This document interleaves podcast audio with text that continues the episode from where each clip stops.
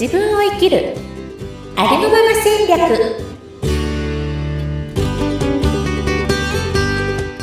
こんにちは。自走組織マスターの星住です。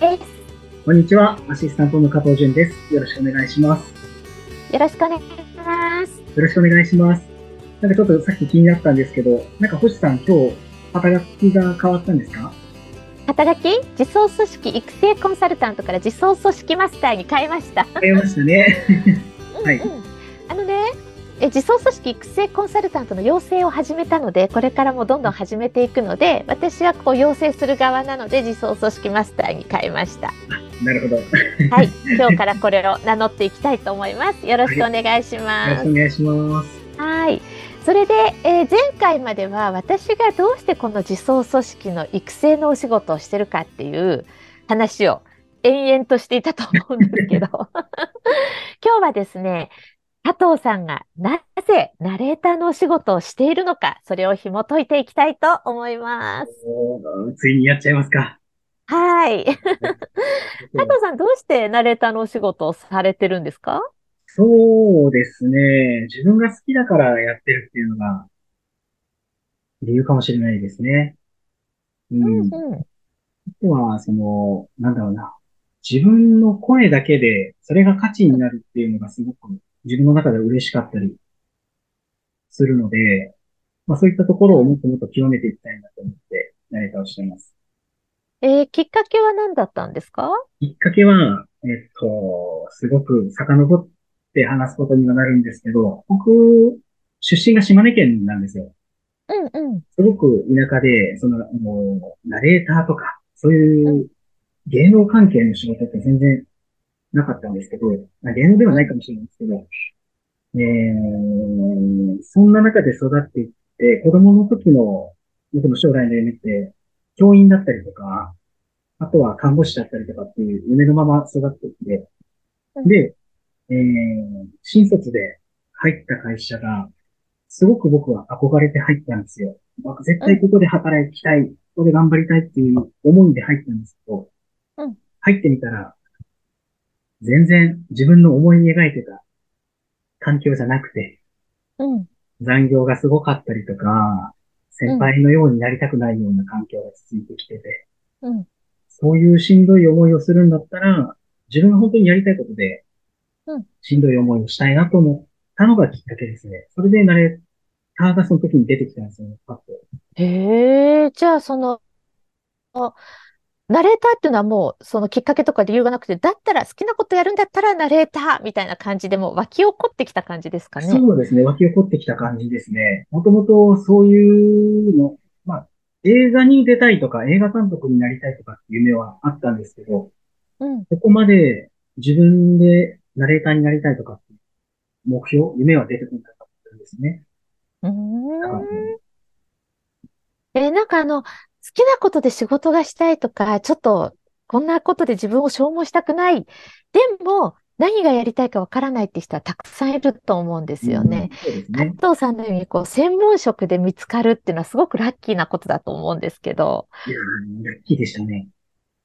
う本当にラッん。キーでしたね。うん、僕、もともとナレーターではなくて声優になりたいなと思って、声優の養成所に行き出したんですよ。最初の新卒で入った会社を8ヶ月で辞めて、うん。で、うん。声優の養成所に入って、で、うん。そこは本当に全国に1万人ぐらい毎年うん。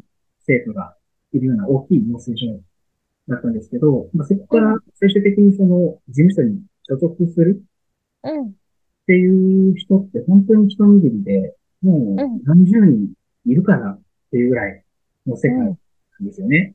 うんで、業界的にも本当にその9割は食べれてない、それだけの仕事だっていう方がいらっしゃる中で、今自分が続けられてるのはすごくラッキーだなと思うんですね。うん加藤さんはこのナレーターのお仕事でもう生きてるって感じですよね、今。そうですね。一応会社員もしてるんですけど、本当にそれだけ、あの、声の仕事だけでも生活できるぐらいはあるかなと思いますね。うん。うん、ええ素晴らしいですね。ありがとうございます。あの、聞いてる方はね、今日加藤さんの話聞いて、同じ、なんか共感ポイント多かったと思うんですよね。こう、勤めてみたけど違ったとか、うん、同じ苦しい思いするなら好きなことでやりたいとか、うんそうやって悶々してる方に対して何かありますか？言葉をいただけたらなと思います。それは本当にもう迷ってるんだったら、やってくださいっていうことに尽きるかもしれないですね。あの、何をしていいかわからなくて悶々としてる人にはどうしましょうか？うーん何をしたくて、えーとですね、そういう時は、本当に多分、自分は、すごく仕事がしんどくて、うん。何も自分のやりたいことができてなくて、本当にすり減ってすり減って、何のために生きているのかわからないようになってしまってて、うん。まあそういう時に、いや、ここのままじゃいけないなと思って、うん。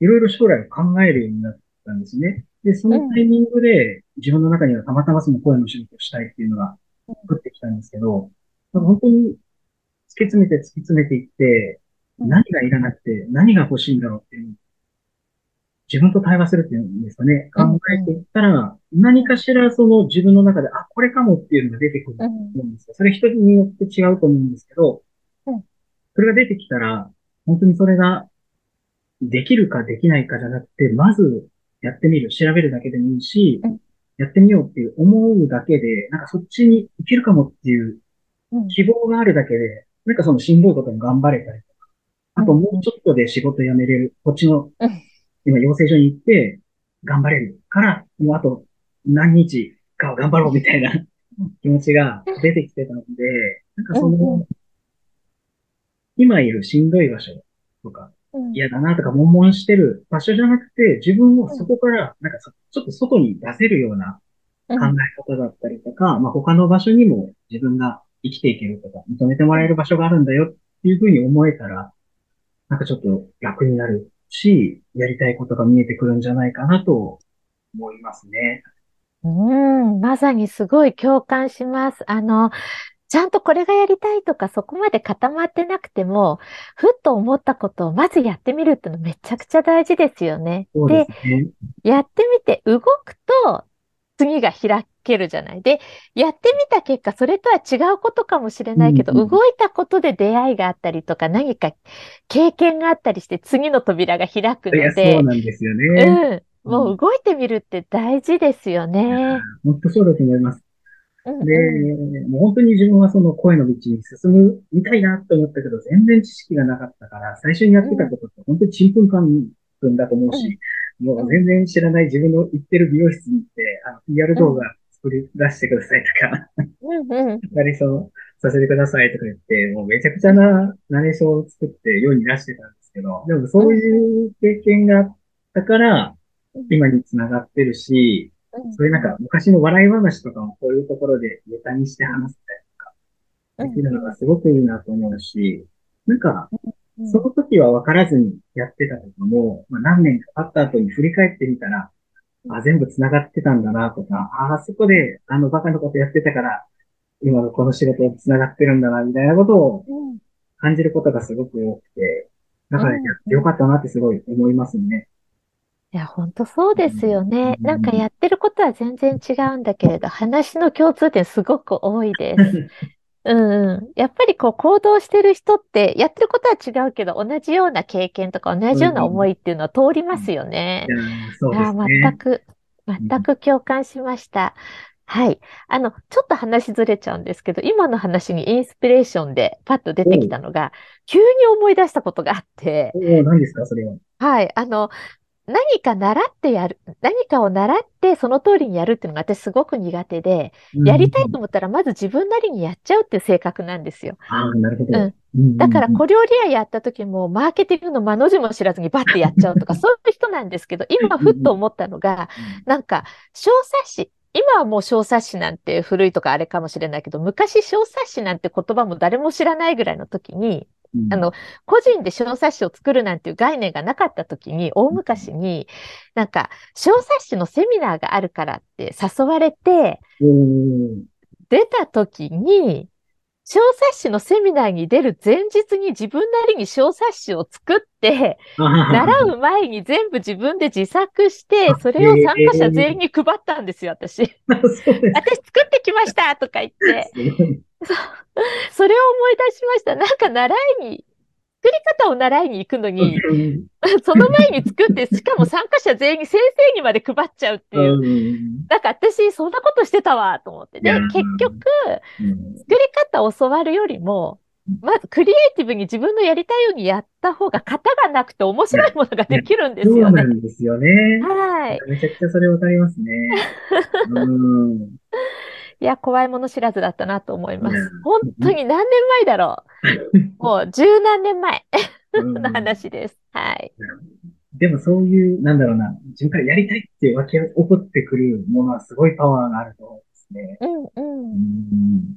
そうですよね。いや、でも今日の加藤さんの話は、共感ポイントすごい多かったと思います。今なんか、あ、ちょっと、この仕事合わないなって、もやもやしていたりとか、すり減ってる人すごい多そうなので。うんう。うんんなんか、たくさんの人に届けたいな。でも、あれですよ。あの、コメンテーターと入れ替えましょうよ、今日から。いやいやいや、そいやいや、それはね、それは、いや、ごめんなさい、それは違いますよ。来週からはまた、星さんの話をたくさん聞いていきたいなと思います。いや、でもまたたまに加藤さんの会があっても楽しいなと思いました。そうですね。また、はい。機会があればお話しさせていただければと思います。はい。お時間の方はいかがですか？はい、えー、ちょうどいいぐらいなので、今週はこれで終わりたいと思います。はい。ありがとうございました。ありがとうございました。